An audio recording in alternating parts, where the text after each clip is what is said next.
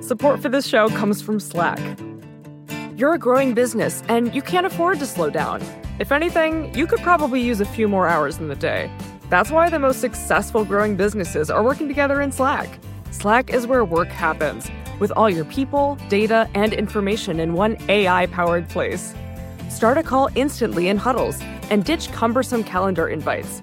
Or build an automation with Workflow Builder to take routine tasks off your plate. No coding required. Grow your business in Slack. Visit slack.com to get started. From Cafe, welcome to Stay Tuned. I'm Preet Bharara. Nobody has gotten to where Joe Biden is today, having done as badly in those first few contests as he did. But the other reality of Democratic voters is that the single most important thing they were looking for was somebody that they thought was best positioned to take on Trump. And in the end, it consolidated around Biden.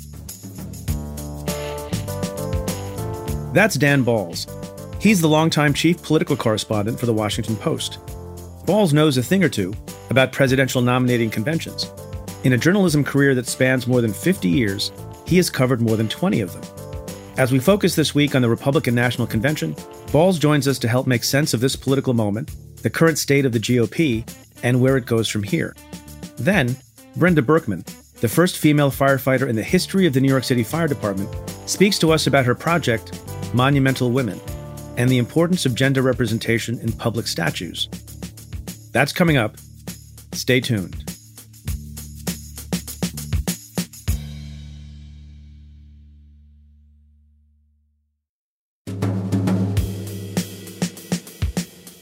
Dan Balz is the chief correspondent covering national politics at the Washington Post. Known as the dean of the DC press corps, Balz has spent his career covering presidential campaigns.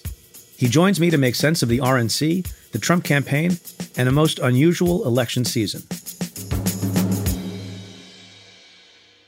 Dan Balz, thank you so much for joining the show. Preet, thanks for having me. Appreciate it. I appreciate the time. So, there's a lot going on politically, and I want to get to your impressions of the Democratic National Convention that's concluded and the Republican National Convention that is underway. We're recording this on Wednesday morning, uh, halfway through the Republican National Convention. But can I ask you a, a foundational question first? Why do we have conventions? Why do the parties have them? What is the purpose? And do they make any sense in the modern era? We have conventions because these are political parties, these are political institutions, and every so often there is a value in them coming together, both for kind of ordinary business, which can be conducted obviously outside the view of the TV cameras, but also to present themselves to the country as a whole. And there are not very many opportunities for political parties to do that and for and for the nominees of those parties. And uh, obviously historically political conventions were for the business of settling who was going to be the party nominee. Now that's that's long gone. Parties like to get their nomination battles over quickly, uh, as early as possible, so that they can unite the party well ahead of a general election and get ready for the general election. But there is value in a convention, and I think we're seeing it. We saw it with the Democrats last week, and we're seeing it with the Republicans this week it's an opportunity to kind of put the best possible face you can on your nominee and the party. Um, there's so much dissonance all the way around at any given time in a campaign, and this is this is the one time when the party and the nominee can say, "This is who we want you to believe we are."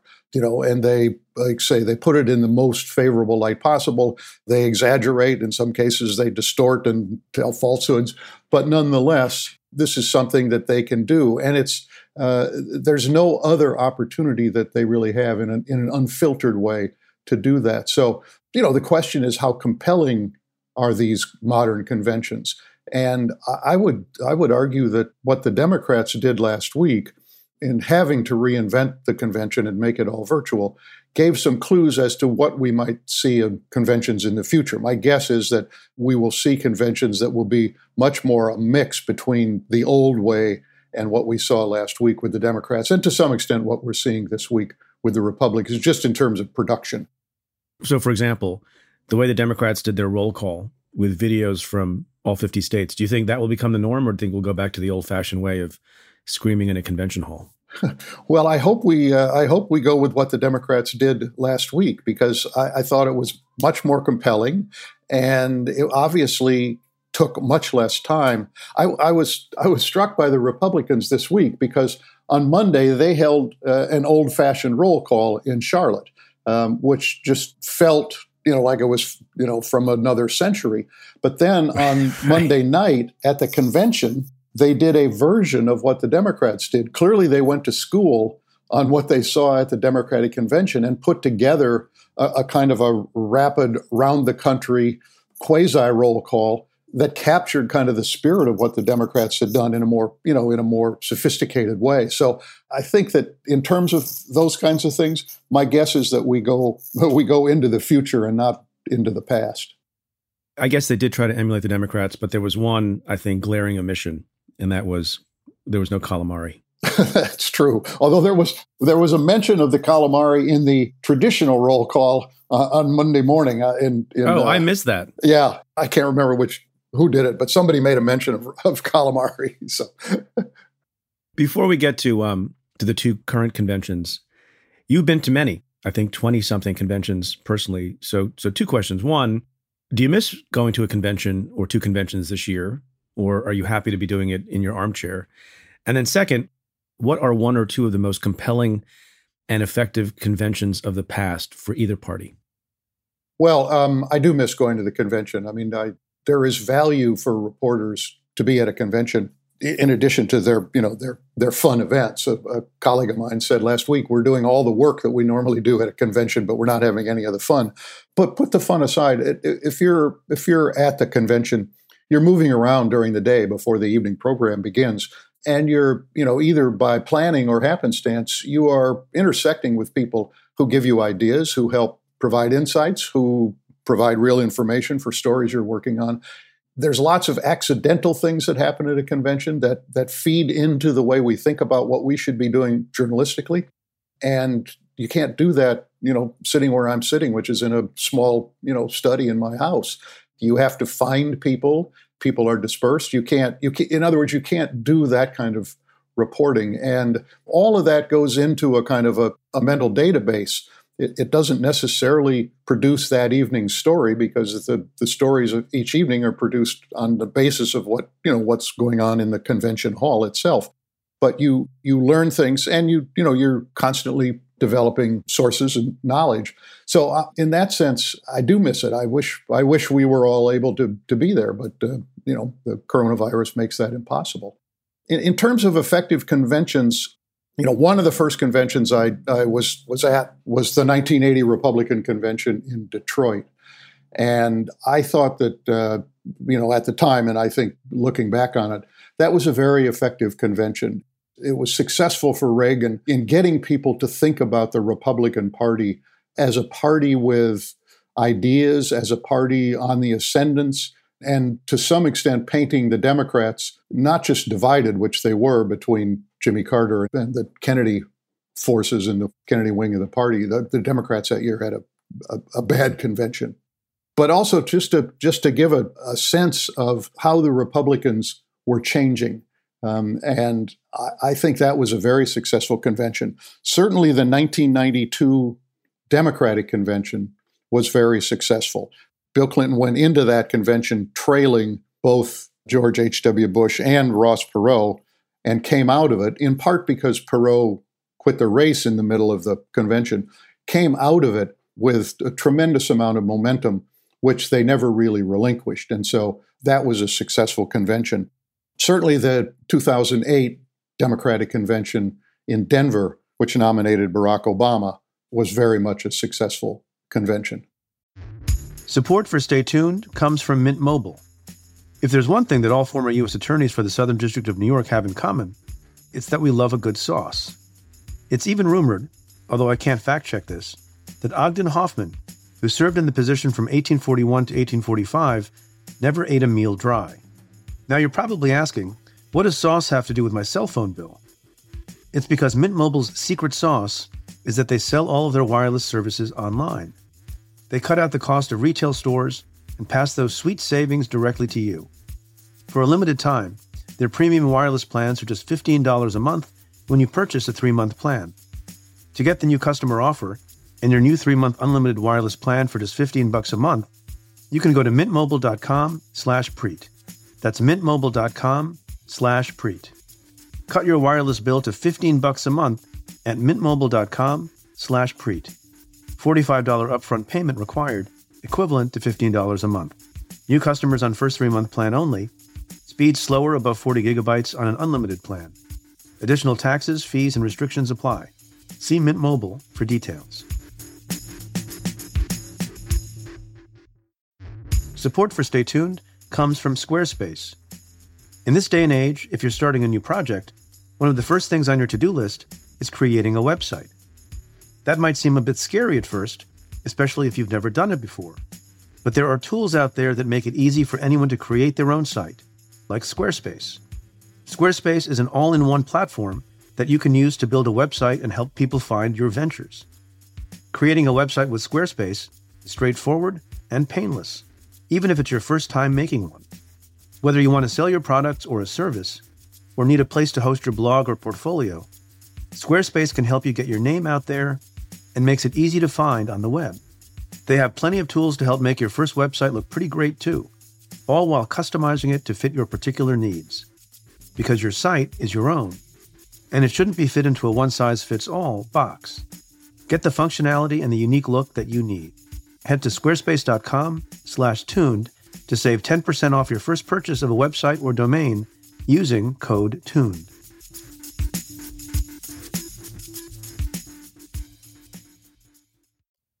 What's the proper audience for a political convention? Isn't it always the case that, that it's it's not just the faithful, it's also to expand the base or not? And and I, obviously I'm asking the question with reference to how the Republicans are doing their convention. Yeah.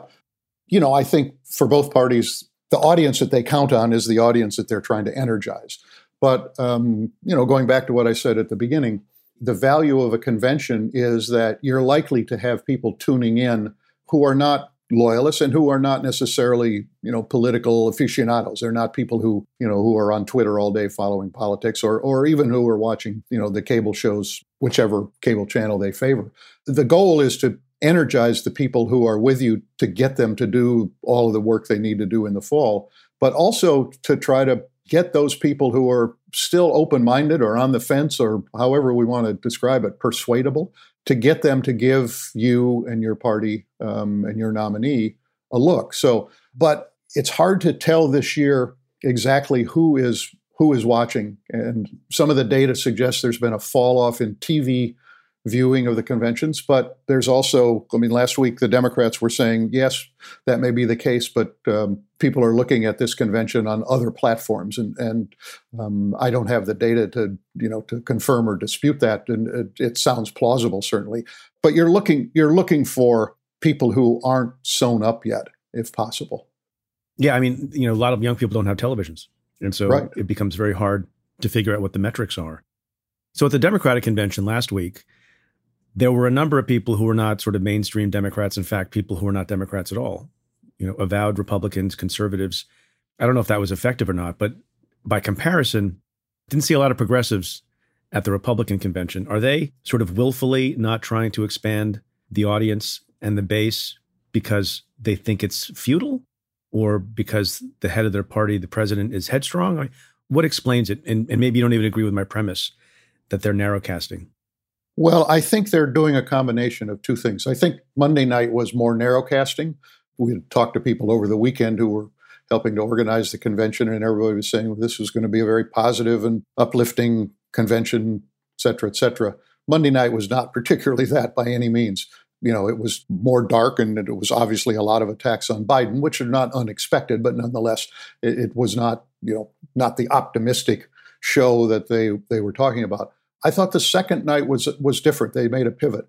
Certainly, they are trying to do whatever they can to reinforce their base. I mean, one of the foundations of the Trump strategy this time is to maximize the vote of the people who voted for him last time and people like them who didn't necessarily turn out. So, one of the things you saw on the second night was a dairy farmer from Wisconsin, battleground state, somebody from the Iron Range in Minnesota, another state that the Trump people have always thought they could put into play. We don't know whether that will be the case, but nonetheless, a message. Messages from people in small towns and rural areas. That's the vote that they have to really maximize. They're going to get big margins in those areas, bigger than previous Republican nominees have gotten, but they also need bigger turnout even than they got in, in 2016 in order probably to overcome some of the erosion they've had in suburban areas. But I thought that the, the second thing they were trying to do was to, you know, in a sense, soften the edges of the president and soften the edges of the messages that he's put out for three and a half years. So there was an emphasis on the number of women in the administration. Um, the speech by Melania Trump was a very different kind of message that was only in part aimed at the base. But I think that part of the strategy on on the second night was to say to people who, you know, there are a lot of people who either you know who voted for Trump uh, or thought about voting for Trump who are uneasy about many things about the way he handles himself, particularly the tweets and the, the tone of things. And I think what they were trying to do is to say to people, okay, we get that, but look at this is somebody who still believes in you in a way that the Democrats don't, that the Democrats are moving farther away from you and have even less respect for you than than you might have thought they had before and you didn't think they had that much. This guy isn't perfect, but he will get things done and he will get them done with you in mind. And I thought that that was very much a part of what they were, were after. That's not exactly expanding the coalition, but it is trying to, to make sure that there is minimal erosion in some of those areas, and particularly suburban areas. Further to that, the Democratic Convention and the Democratic nominee in particular have embraced this concept and notion of empathy, right? That Joe Biden cares about you. And there were lots of stories about his bonding with ordinary Americans, the elevator operator, uh, the conductors on the Amtrak. And I wondered what the Republican response would be. And part of the response has been, you know, that sort of weepy Democratic nonsense. And Trump is a fighter. And they re- resisted this idea of, of empathy. But then I watched the first night of the convention. It would seem to me there was something of a concession that people do care about that. You know, Jim Jordan, who yells a lot, took his few minutes to tell a story about the empathy of Donald Trump, uh, whether you you know like the story or not. But what I also appreciate about the president is something most Americans never get to see: how much he truly cares about people. And they had Donald Trump talk to people who had been rescued as from as hostages from other countries. Do you think that was an implicit concession? This sort of empathy bone has been missing from Trump and the party, or not? I do. I, I, I totally agree with that. That they were trying to do things and they did it the second night with the with the pardon that they did, um, and and also the naturalization ceremony. I mean, we could talk, you know, about the use or misuse of federal assets and and and the Hatch Act and all of that, but I'm not sure that you know the majority of Americans think that much about that. They're looking at, you know, they're looking at what they're seeing, and I thought that both of those were again aimed at making him look, if not completely empathetic, uh, as somebody who was not the, you know, if you will, the caricature that his opponents want to make you think he is. And so the challenge for Trump, of course, is that most Americans know what they think about him. And changing that impression is very, very difficult. I don't know whether a few kind of cameos on several nights at a convention can really do that. It might help in the short term. I don't know what the long term impact will be, but I think that they're they're trying to do that. Well, you know, it calls to mind for some people the 1988 campaign and coming out of the Democratic convention, Dukakis had, and I remember it was one of the earliest campaigns that I was sort of becoming aware of and following. Dukakis had a 17 point lead. And in the months between the convention and the election, the Bush campaign ran hard on law and order and called Dukakis soft in various ways. And there was that famous Willie Horton ad. Dukakis not only opposes the death penalty, he allowed first degree murderers to have weekend passes from prison. One was Willie Horton, who murdered a boy in a robbery, stabbing him 19 times. Despite a life sentence, Horton received 10 weekend passes from prison. Horton fled, kidnapped a young couple, stabbing the man and repeatedly raping his girlfriend. Weekend prison passes. Dukakis on crime. And it worked. And Bush won by several points.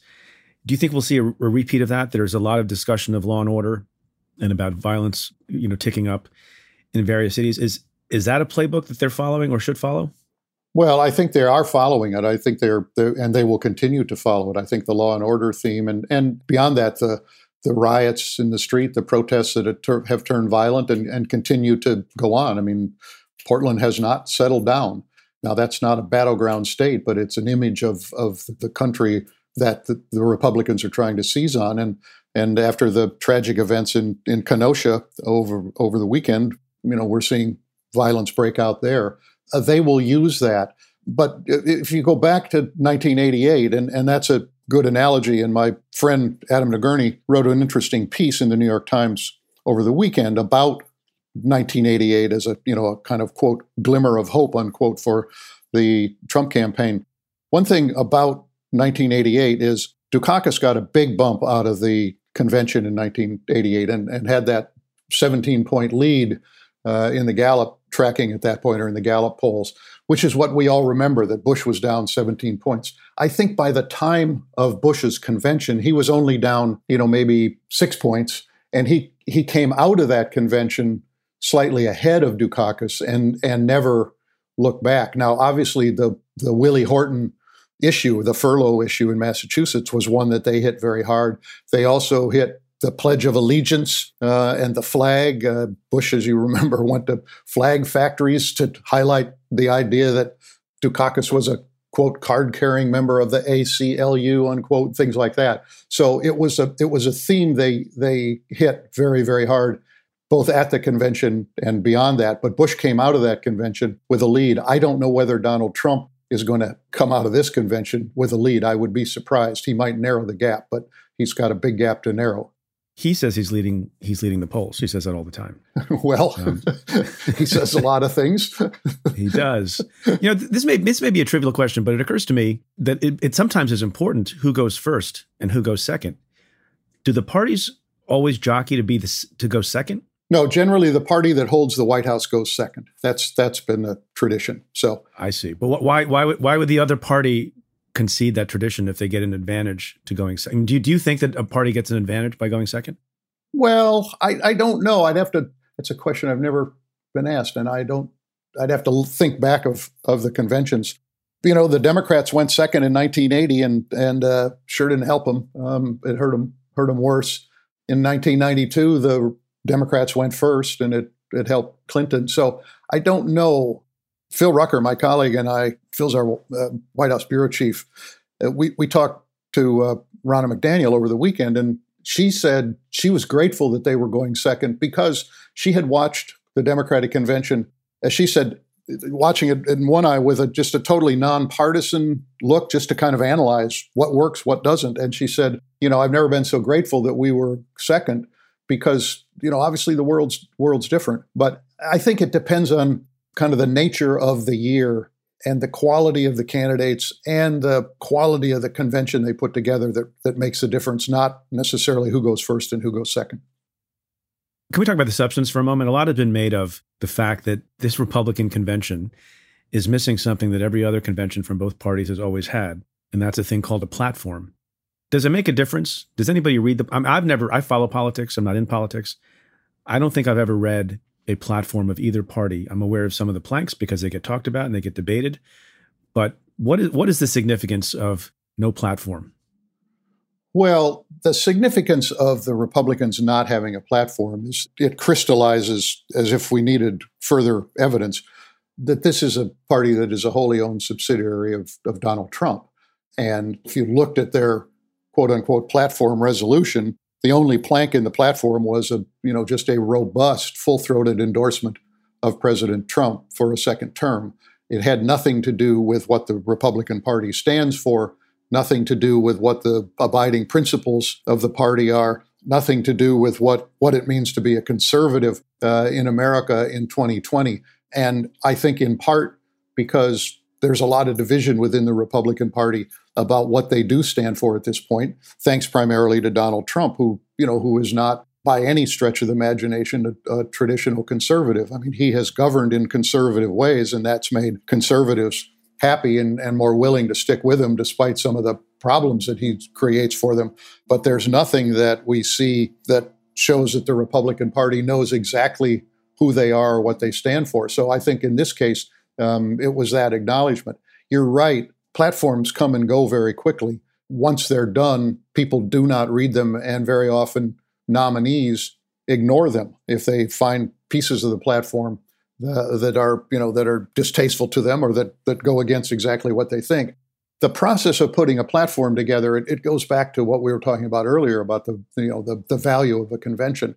Again, it is once every four years that the party and, and all parts of the party come together to try to say this is what we stand for. And there's a lot of compromise that goes into it. Um, and there's you know there there are battles and there are winners and losers in every platform debate. But out of that, you do get a sense of kind of where the consensus of a party is at any given point. And so um, while nobody reads them um, and nobody, I don't think anybody necessarily votes on them, there is value in going through that exercise. But is there any disadvantage that will come to pass for Trump this year not having one? No, I don't think so because I think we know what his policies have been and are likely to be. And I think that that's preeminent. Well, I, I think the other aspect of this, Preet, is that this is not necessarily going to be a campaign decided on the details of issues. Both Trump and Biden have positions and policies that they're going to be advancing. But so much of this election is about the incumbent, a referendum on the incumbent. And that goes beyond the policy debate itself as to who he is and what he would do if he has another four years. The only, I would say, the only policy issue or issues that matter right now are the coronavirus pandemic and related to that, the economy and what has happened to it. Is this election the greatest referendum on an incumbent that you've seen? Can you think of another one where it was so much about the incumbent?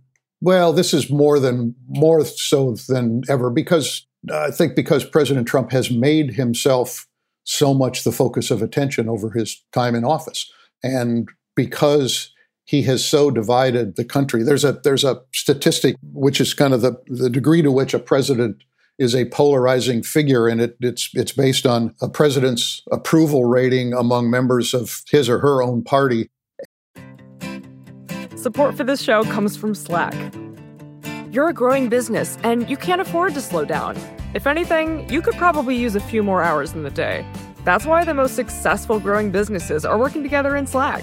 Slack is where work happens, with all your people, data, and information in one AI powered place. Start a call instantly in huddles and ditch cumbersome calendar invites. Or build an automation with Workflow Builder to take routine tasks off your plate. No coding required. Grow your business in Slack. Visit slack.com to get started. And the approval rating among members of the opposite party. And Donald Trump is the most polarizing president we've ever had. Now, the second most polarizing based on those same numbers is Barack Obama, and the third most polarizing is George W. Bush. So um, we are in a polarized country, and Trump has intensified that and and made it, I think, even more personal in the way people who either love him or despise him approach him. And so I think that that makes this uh, a bigger referendum than we've probably seen in the past. And I think it's also heightened by what we're going through as a country right now. Can I ask a question about how you look at conventions, and not just conventions, but at politics generally?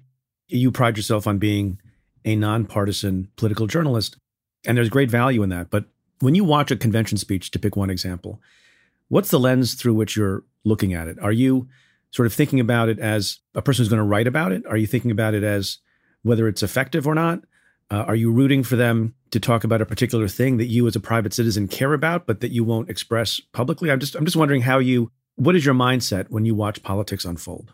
Well, I, I mean, it's two things. One is um, obviously the degree to which people are are telling a reasonable version of the truth and reality, or how much you know they're they're not. I mean, that's that's one measure. But the other measure is how effective this might be. And again, uh, in watching the Tuesday night uh, events, other Republicans, you know, there were a number of speeches which I thought just were were way beyond truth. The Pam Bondi speech, in which she was talking about what she was going after Hunter Biden, but she was talking about what the former vice president did vis-a-vis Ukraine, and it's just completely contrary to everything we know about the role he was playing at the time.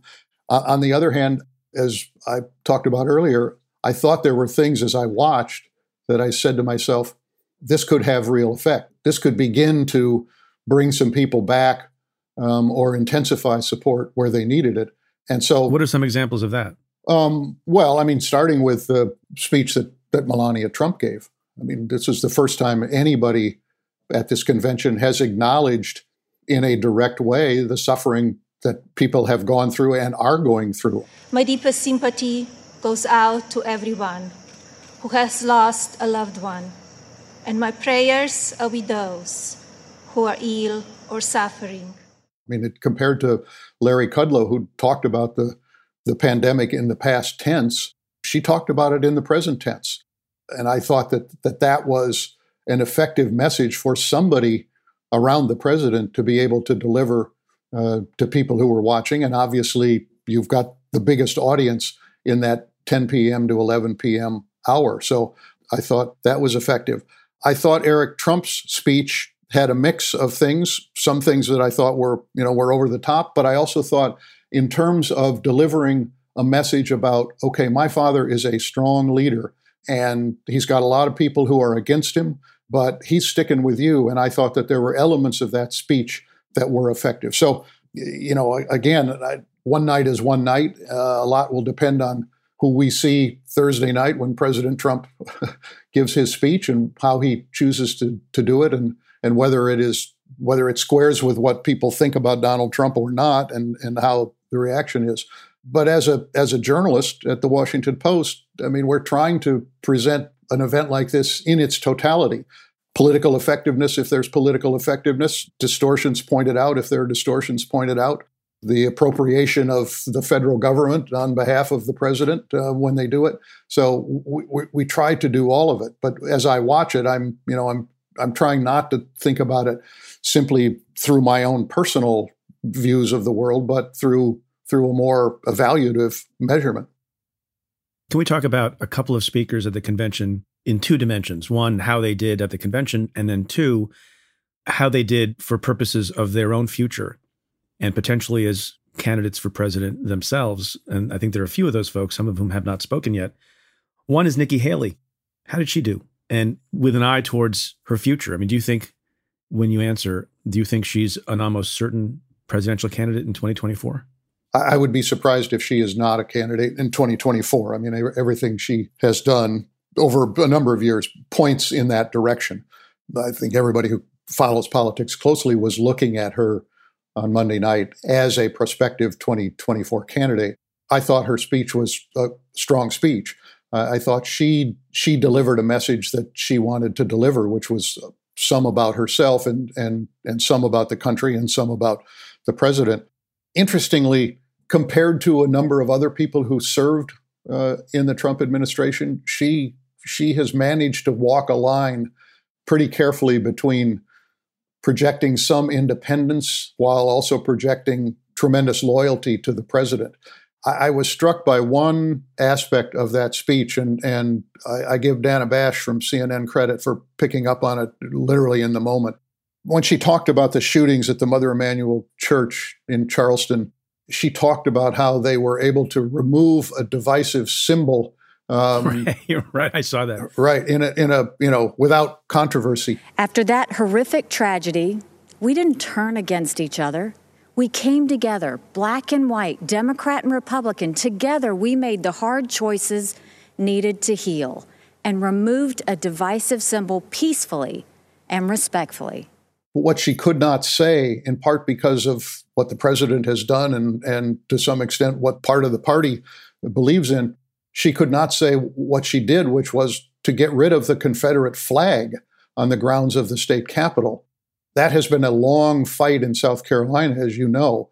Uh, it used to be on the top of the Capitol. They brought it down, but it was still on the Capitol grounds. And after that, she moved very very directly and very swiftly after those shootings to remove it. Um, but she could not say that uh, on Monday night. I, I, was struck by that. But other, but other than that, I thought it was a speech that will certainly help her. Do you think that her candidacy in 2024 will be helped or hurt by Trump getting reelected? You know, in which way does it go for her?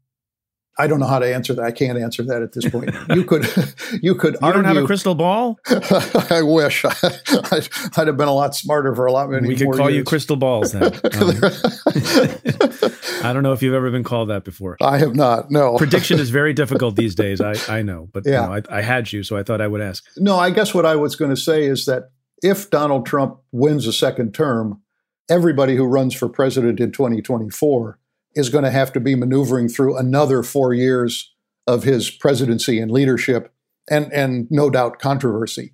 If he is defeated, then the party will enter into a debate about its future with him not gone from the stage. I don't think you know I don't think that will be the case. I think Donald Trump no. will, will, remain in our remain in our public uh, life for quite some time. But it would it, it might be easier to begin that process if Trump is not in office rather than if he is. Do you think there'll be two factions? There'll be sort of the people who want to perpetuate Trumpism, and then you know these these other Republicans, some of whom spoke at the Democratic convention. Do you think they would try to come back to the Republican fold and wrest the party back from the Trumpists, people like John Kasich and others, or is Trumpism sort of the dominant force in the Republican Party for the foreseeable future, even if Trump loses? Well, I think it's a I think it is a primary force within the Republican Party. But if he loses, the debate will be different than if he wins again. If he loses, there will be a, a more a more vigorous debate about what the party ought to be and how much of of Trumpism should remain and how much should it become once again a traditional conservative party. I don't know, even under those circumstances, the degree to which never Trumpers will be welcomed back in or will try to fight to be brought back in or to get back in. I don't know that John Kasich would try to do that. I mean, the reality is John Kasich is a, something of an outcast in the Republican Party as it stands today. I think when he left office in Ohio, you might check me on this, but my recollection is that his approval rating in Ohio was a bit stronger with Democrats than it was with Republicans. So if you are a never Trumper, it might be harder to come back in than if you have been a quiet supporter of Trump. But we're going to, you know, we're going to see a bunch of people who are going to vie for the crown in 2024 who will all in one way or another have to take in some aspect of uh, of Trump. Um, but how they do that's going to be very, very uh, treacherous, I think. Do you think one of those people will actually have the last name Trump, uh, as in Donald Trump Jr.? I suppose it's possible, but if President Trump loses, then the question is does the party really have an appetite to go back to a Trump to try to pull it again? Maybe, I mean, maybe he would try to do that to, you know, reclaim the family name. And um, well, George George W. Bush did it. It took him eight years, not four, right? Yes, but um, George W. Bush always had his eye on politics. He had run for the House in 1978. He was looking to run for governor. He was somebody who had a political career and a political bone and as part of his, his being. Donald Trump Jr. comes to it fresher. Now, his father proved that that's not an impediment, but I, I don't know in the end whether he will run or not. What about another TV personality like Tucker Carlson? Um, you know anything's possible in this world. I mean, one of really, I mean, that is certainly the, true. I, I, I, did a piece. Which, Fact check, true. Yeah, I mean, I, I did a piece. This was sometime last year, which was at the suggestion of our national editor Steven Ginsburg, who, who basically said it, it just looks as though people have a different measuring stick for what they think about when they think about who might be president. And as I make this point, I'm in no way comparing Barack Obama and Donald Trump. But the truth is that each of them had a biography that made them very unlikely nominees of a political party uh, and then to become elected president. I mean, the, the Obama biography, which everybody knows, is one in which he had very little national experience, and Donald Trump had absolutely none, but each had something, you know, in a sense, special about the way they thought about how they wanted to run for president, what the message was that they wanted to deliver. Um, that they were able to galvanize voters in a way that you might not have expected given their biography. So I, I think that's the kind of thing that opens this up to all kinds of people at least thinking about running and trying to run. But there, you know, the, there's a difference between you know wanting to run and being an effective candidate. And we've seen time and time again people who on paper look like they might be good candidates who get into the arena and and are you know are just woeful um, and often don't make it to the starting line and certainly don't make it anywhere close to the finish line. So, but yes, I think that there could be you know a Tucker Carlson or a Don Jr. or whoever, along with traditional politicians running in 2024. No, there are a lot of people. Wesley Clark, Jeb Bush, Rudy Giuliani, all were considered to be, you know, top favorites to win nominations at one point, and none of them made it. This effort of the GOP to paint Biden as part of the radical left, is that going to work? Does that have any holding power? It has some potential, but so far it hasn't had much effect. Biden is obviously difficult to caricature uh, or to describe as a hard left candidate. What we're seeing at the Republican convention is the notion that he is he is not his own man, that he is not strong, that he's relatively weak, and therefore he will be controlled by forces, particularly from the left and the radical left, as the, the Republicans are describing it that obviously has some resonance, but but primarily with people who are already with Trump, who are you know who are not on the fence.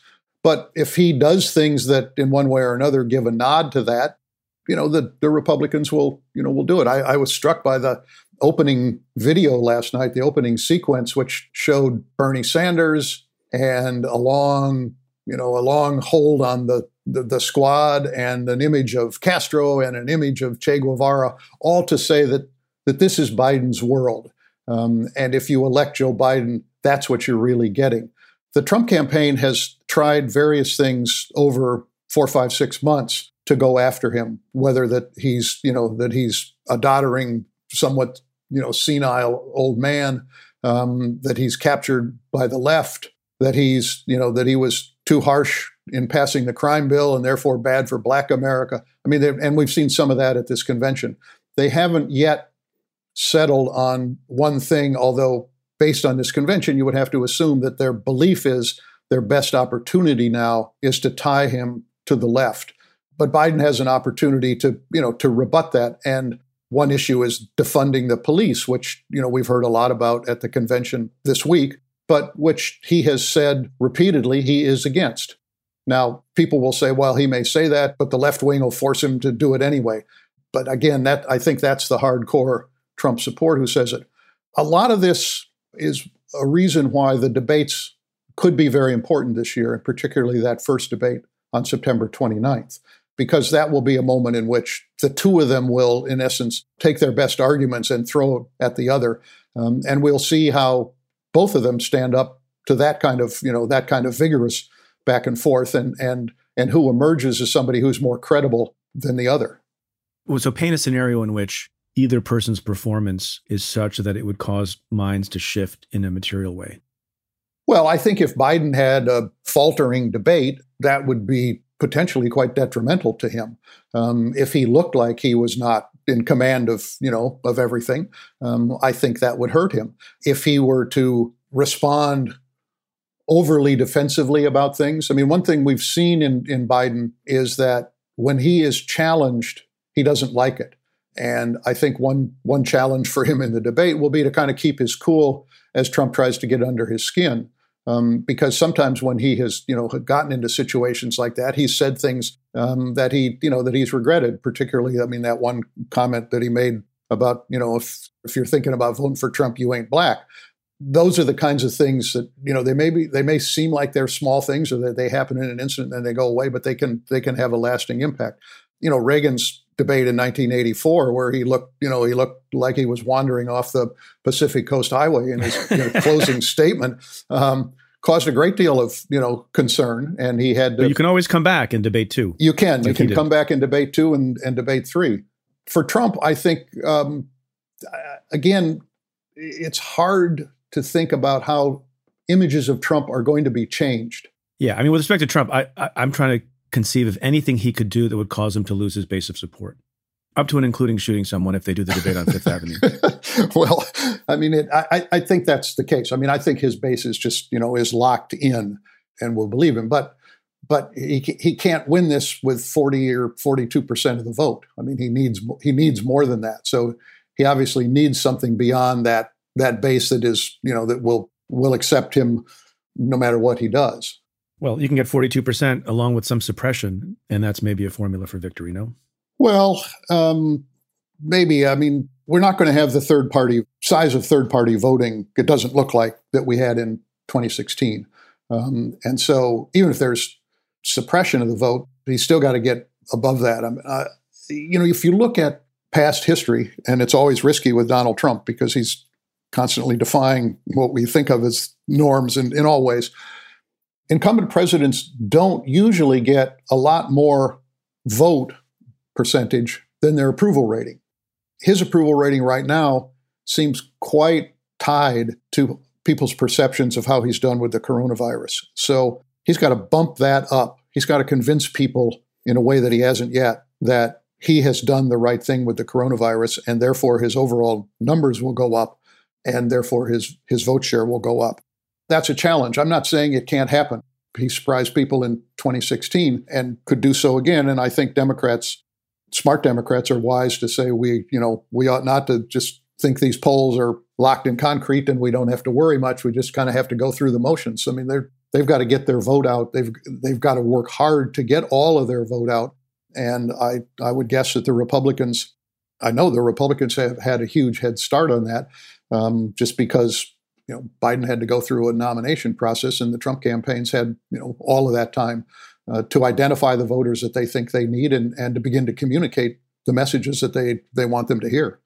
Can we just pause on that for a second? So, obviously, Joe Biden is the nominee, but almost five minutes ago, nobody thought he would be the nominee. He didn't seem to be anyone's, you know, darling or favorite, and he lost the first few races. As you look back on it, this is not prognostication now; it's sort of looking back and doing a postmortem. Was it always the case that Joe Biden would be the inevitable nominee? Did things happen? Like, how do you explain that Joe Biden is the nominee? I give a certain amount of credit to the Biden campaign and, and to uh, Mike Donilon, who's not well known. He's the brother of Tom Donilon, the former national security advisor, a political strategist who's has kept a very low profile over the years. I had a conversation with him before Biden became a candidate in the spring of 2019. And he laid out for me the, the kind of theory of the case. And in his thinking, this was going to be a campaign about Donald Trump. And this was going to be a campaign which has become part of the slogan of the Biden folks a battle for the soul of the country. And that the political class was going to be obsessed on Twitter with, you know, all the things the political class gets obsessed with day to day, but that average voters were not and that if you looked at all of the two dozen people who were running for the Democratic nomination, this is this is Mike's view of it, and and it, I think it's borne out that Biden was the most acceptable across the broadest stretch of the Democratic Party. Um, not that he didn't have weaknesses, not that Bernie Sanders didn't have some obvious strengths, particularly with younger voters, but with people who often make the difference in a nomination battle, Biden was best positioned. He had Obviously, he had strong support in the African American community and particularly with older African Americans who, again, are more likely to turn out both in primaries and general election than, than younger African Americans. Um, he had more support with older voters. Um, and again, they turn out in bigger numbers in primaries than, than do younger voters. That he was acceptable, if not loved, by people who might like Bernie Sanders or Elizabeth Warren or Kamala Harris or whoever and that it was likely to be, you know, a protracted battle. But in the end, all of those things would prevail for Joe Biden. And the second was that Democratic voters knew him and liked him. That his that his early lead in the polls was not based simply on name identification, but had something more to do with, or as much or more to do with, that people knew him and, and had respect for him uh, and and admiration for him. If you think about it in that way, then yes, he was inevitable. But you know, they ran a terrible campaign in Iowa, and he was not a particularly good candidate in Iowa. Nobody has gotten to where Joe Biden is today, having done as badly in those first few contests as he did. But the other reality of Democratic voters is that the single most important thing they were looking for was somebody that they thought was best positioned to take on Trump.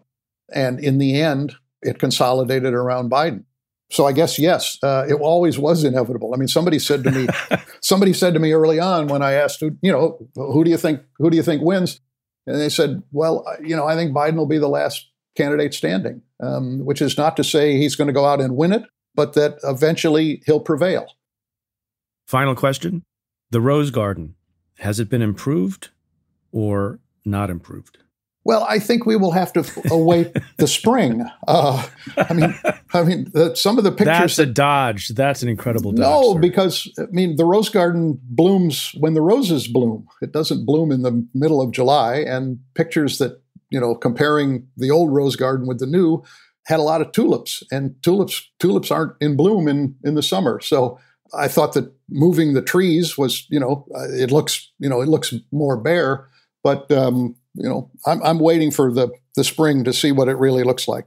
So if that's a dodge, that's a dodge. But my, no, my, my wife, I'll the gardener, would. I'll give it to you. There's you know a lot of attention paid to it. I got in trouble. I posted on Twitter when I said at this particular moment I really don't care about the rose garden, and some people took offense. I think we, you know, we have to prioritize things uh, sometimes, depending on, on where you are in the world and where the world is. Um, and I don't, I don't have a strong opinion about the rose garden. And I'm aided now by your suggestion that we wait. Dan Balz, thank you so much for making the time. It was really great to visit with you. Thank you. I appreciate it. It was, it was good to be with you. My conversation with Dan Balz continues for members of the Cafe Insider community consider becoming a Cafe Insider. You can try it out free for two weeks at cafe.com slash insider. Insiders get bonus stay tuned content, the exclusive weekly podcast I co-host with Anne Milgram, the Cyberspace podcast with John Carlin, the United Security podcast co-hosted by Lisa Monaco and Ken Wainstein, audio essays by Elie Honig and me, and more.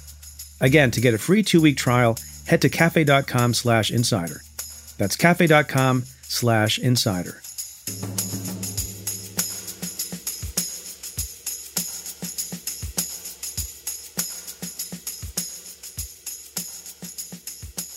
Captain Brenda Berkman joined me on Stay Tuned last year to talk about the struggle she faced on her journey to becoming the first female firefighter in the history of the New York City Fire Department. We caught up with her this week because a project to which she has devoted much of her energy since retirement has finally come to fruition. Monumental Women is a nonprofit that aims to increase representation and awareness of women in public spaces across New York and America. Yesterday, just one week after the 100th anniversary of the ratification of the 19th Amendment, Monumental Women unveiled the Women's Rights Pioneers Monument, the first statue of historical women in Central Park. The monument features suffragists Sojourner Truth, Susan B. Anthony, and Elizabeth Cady Stanton. Captain Berkman joined us to reflect on why it was so important to bring statues of real women into the park. People had to come to the realization that there were no women in Central Park. No depictions of real women in Central Park in the 167 year history of the park. You know, we had the nymphs, we had Mother Goose, we had Alice in Wonderland, but we had no real women. Meanwhile, we had uh, 23 historical men that were depicted in the park. And, you know, the really shocking thing was that people didn't even notice this. They were like, really? There's no women, no real women in Central Park when you talk to them about it. And so Monumental Women formed a nonprofit. It's an all volunteer organization to advocate for the placement of real women in Central Park. And then we had to decide, you know, what real women? So the group, which is all volunteer, came up with three women Elizabeth Cady Stanton, Susan B. Anthony, and Sojourner Truth. All three of these women were ardent abolitionists. They were threatened, their lives were threatened when they went to speak against slavery. They organized petitions that that got the signatures of hundreds of thousands of people. We're talking about these three women did this.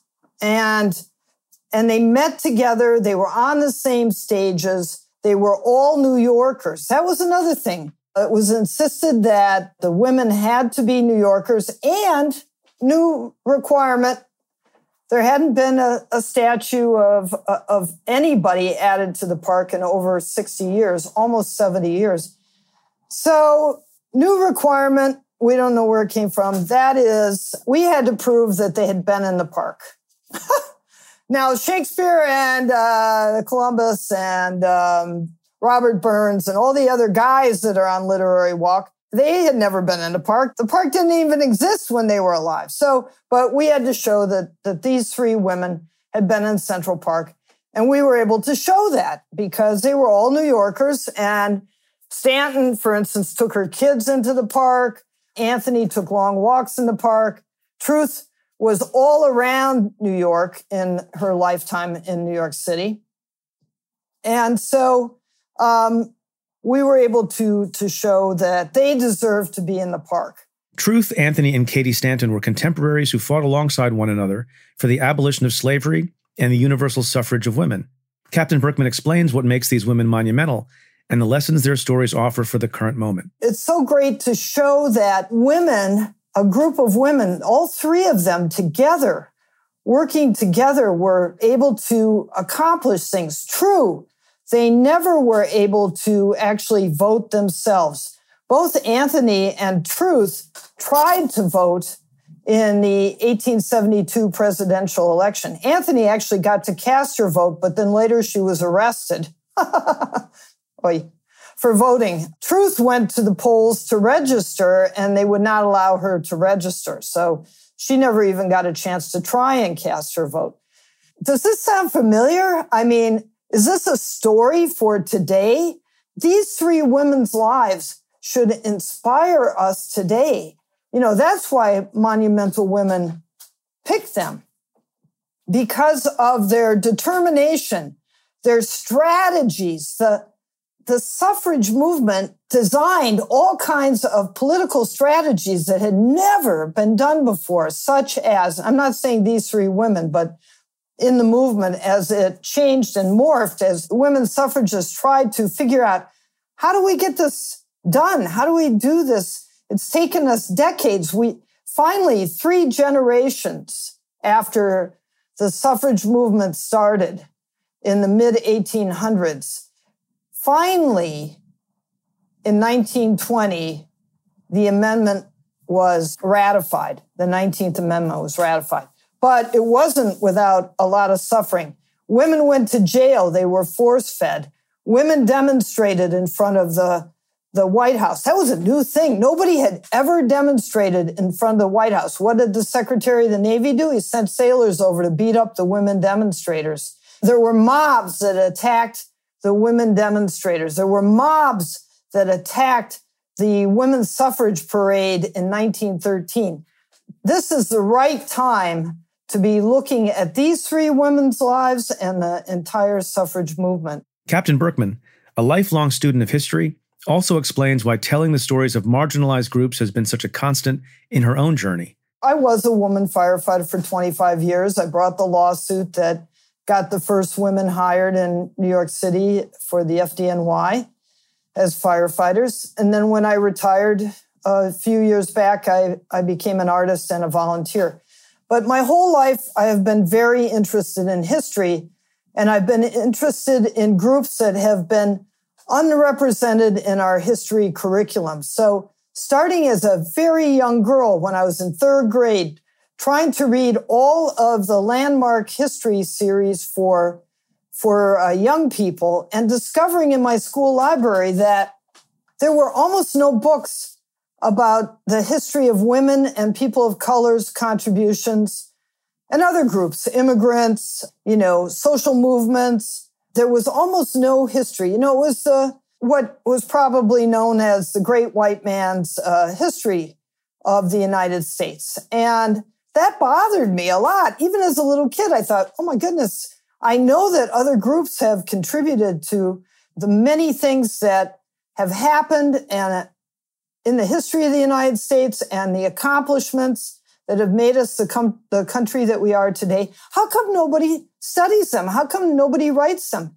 How come when I went to graduate school and I was a teaching assistant, there wasn't even a lecture on women's history in the survey course that I was helping uh, kids learn. So, you know, I started I started doing history myself. And so when I had the opportunity to become part of Monumental Women, of course it was something this was something that I was going to do. I mean, it's part of my DNA as a person to make sure that you know, try and, and make sure that uh, the histories of all different kinds of people are not only preserved, but also honored. And this is what Monumental Women's uh, mission is. So, of course, I was going to get involved. Debates over who deserves monuments are a political constant in 2020. Captain Berkman reflects on the complicated ethics surrounding public commemoration. There is no perfect person to be honored. And, um, you know, President Obama has talked about the cancel culture that we're currently in, that you have to look at the totality of people's work and lives in order to decide whether or not they should be the models for our children. There are almost no statues of women at all in the 150 statues of people in New York City. There are five, five of women. Now there's six. So it's not like we, you know, we're done. We can do it. We've done it. We don't have to honor women and people of color anymore. We've done it. We've got our first African American honored inside the confines of Central Park, Sojourner Truth. Okay, we're done now. The thing is that that I was talking to one of our other board members, Namita Luthra. I asked Namita if I could read some words that she had to say about this issue of, you know, who who do we honor in our in our public spaces? She put it this way. She says that in our Monument and Women's History Education campaign, we want to convey that these three generations of women suffragists of all colors who fought for the vote are national heroes Ken Burns says this in our unveiling ceremony. And today we remember the work and lives of three extraordinary women who I believe are among the most important people in our country's history. The fiery orator, Sojourner Truth, the brilliant writer, Elizabeth Cady Stanton, and the shrewd political activist, Susan B. Anthony. They will, for generations now, stand in Central Park to remind us of their day, our collective history, and the work ahead, creating a beautifully seamless connection between the past, the present, and our hope filled future. And they're not just women's rights heroes. That their tactics deserve studying and critiquing like military generals because they were in the fight of their lives. Girls, we need to see the whole of their humanity and the whole of their strategies. Girls don't even know this history at the most rudimentary level. I would add, boys don't know it either. Their names, Alice Paul, Ida B. Wells, Mary Church Terrell, Carrie Chapman Catt, and on and on, let alone the incredibly astute public relations, media, and political strategies they implemented, many which never been employed before. The sculptor Meredith Bergmann brought symbolism and historical reference into every element of the women's rights pioneers monument. She was confined by a number of different factors. One is she had to design a monument which fit in with the 19th century monuments that are already on Literary Walk. So this essentially is what should have been put in to that space in the 19th century when all these other guys were put in, right? So that that's number one. So if you look at this and you think, well, that's kind of old timey, right? It looks like it's from the 19th century. Well, that's an intention. The great thing about it is, though, it shows three people working together. It shows the power, the power of community and people working together to achieve their goals. And every aspect of the monument has meaning. Why does Sojourner Truth have knitting in her lap? What is that all about? You know, people today was like, oh, that's so old fashioned. Why, why would you show a woman with knitting? Well, for Sojourner Truth and the women of her time, knitting was very important. First of all, it was a patriotic act during the Civil War to knit for the Union soldiers. And Sojourner Truth did that. She was very active in the Union cause. Second thing about it was that as a, as a formerly enslaved person, as a slave, she would not, not have been taught necessarily how to knit. It was one of those skills like reading that slave owners did not teach to their enslaved people.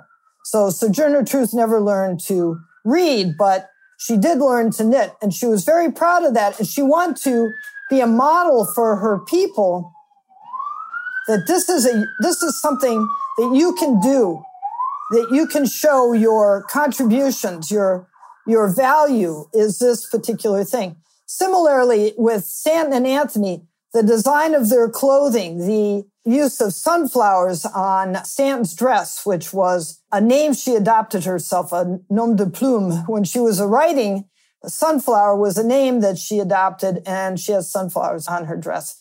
Uh, Truth was very conscious of her image, and so her dress also reflects how she would she would dress as a lady, you know, for her photographs, which she then sold to support her work.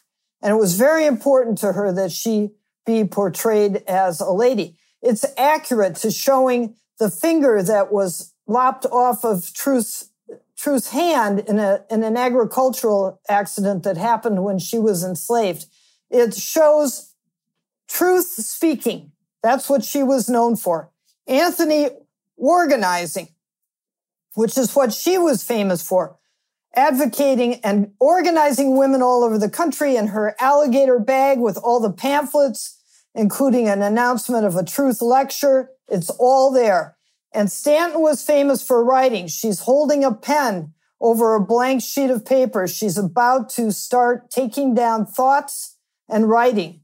And so it all, all has meaning. And I would urge visitors to the park to spend time in front of the monument and listen to the words of these women and take in the meaning of all of this, not just sort of walk by and say, oh, three women. Okay, it's Truth, Anthony, and Stanton. Onward to the hot, dog stand. You know, this is the first, the first women who are honored in Central Park. Give them your attention and then learn more about them. Learn about their lives, the obstacles that they had to overcome, be inspired by them, and then help us, those of us working around the country, including Monumental Women, help us to bring women's history to the public and to make it more of a part of our cultural conversation, our historical conversation. Captain Berkman welcomed guests to the unveiling. What a great day! At long last, we are celebrating the unveiling of Sojourner Truths, Elizabeth Cady Stanton, and Susan B. Anthony. And former Secretary of State Hillary Clinton was there in person too, offering an inspiring message about the suffrage movement. These three women worked side by side, not only on suffrage, but also on abolition. All three wanted universal suffrage for all Americans and were not happy when men of color got the vote without women. They had passionate disagreements, and Sojourner Truth spoke out against the racism she experienced as a black woman, including too often at the hands of white suffragists. Because while the passage of the 19th Amendment was a critical, important, historic victory, it was also an incomplete one. To watch yesterday's full unveiling of the historic sculpture, visit monumentalwomen.org. If you're in Central Park, head to Literary Walk and download the Talking Statues app, where you can hear audio content. And head to cafe.com for longer documentary videos about Captain Berkman's work. While you're there, you can also check out my September 2019 Stay Tuned interview with Captain Berkman. And if you haven't already, listen to last week's Stay Tuned episode featuring Johns Hopkins history professor Martha S. Jones who discusses the lost stories of Black suffragist leaders. Thank you, Captain Brenda Berkman, for all of the work that you're doing.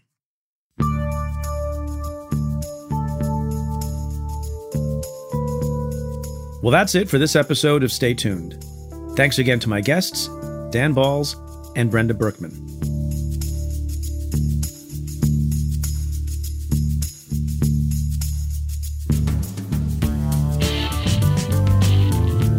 If you like what we do, rate and review the show on Apple Podcasts or wherever you listen.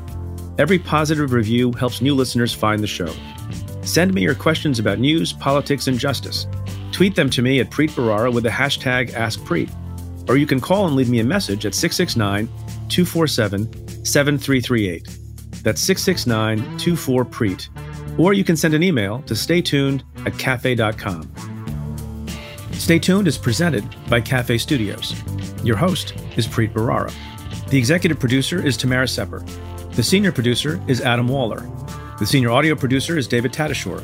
And the Cafe team is Matthew Billy, David Kurlander, Sam Ozer Staten, Noah Azulai, Nat Weiner, Jake Kaplan, Calvin Lord, Jeff Eisenman, Chris Boylan, Sean Walsh, and Margot Malley.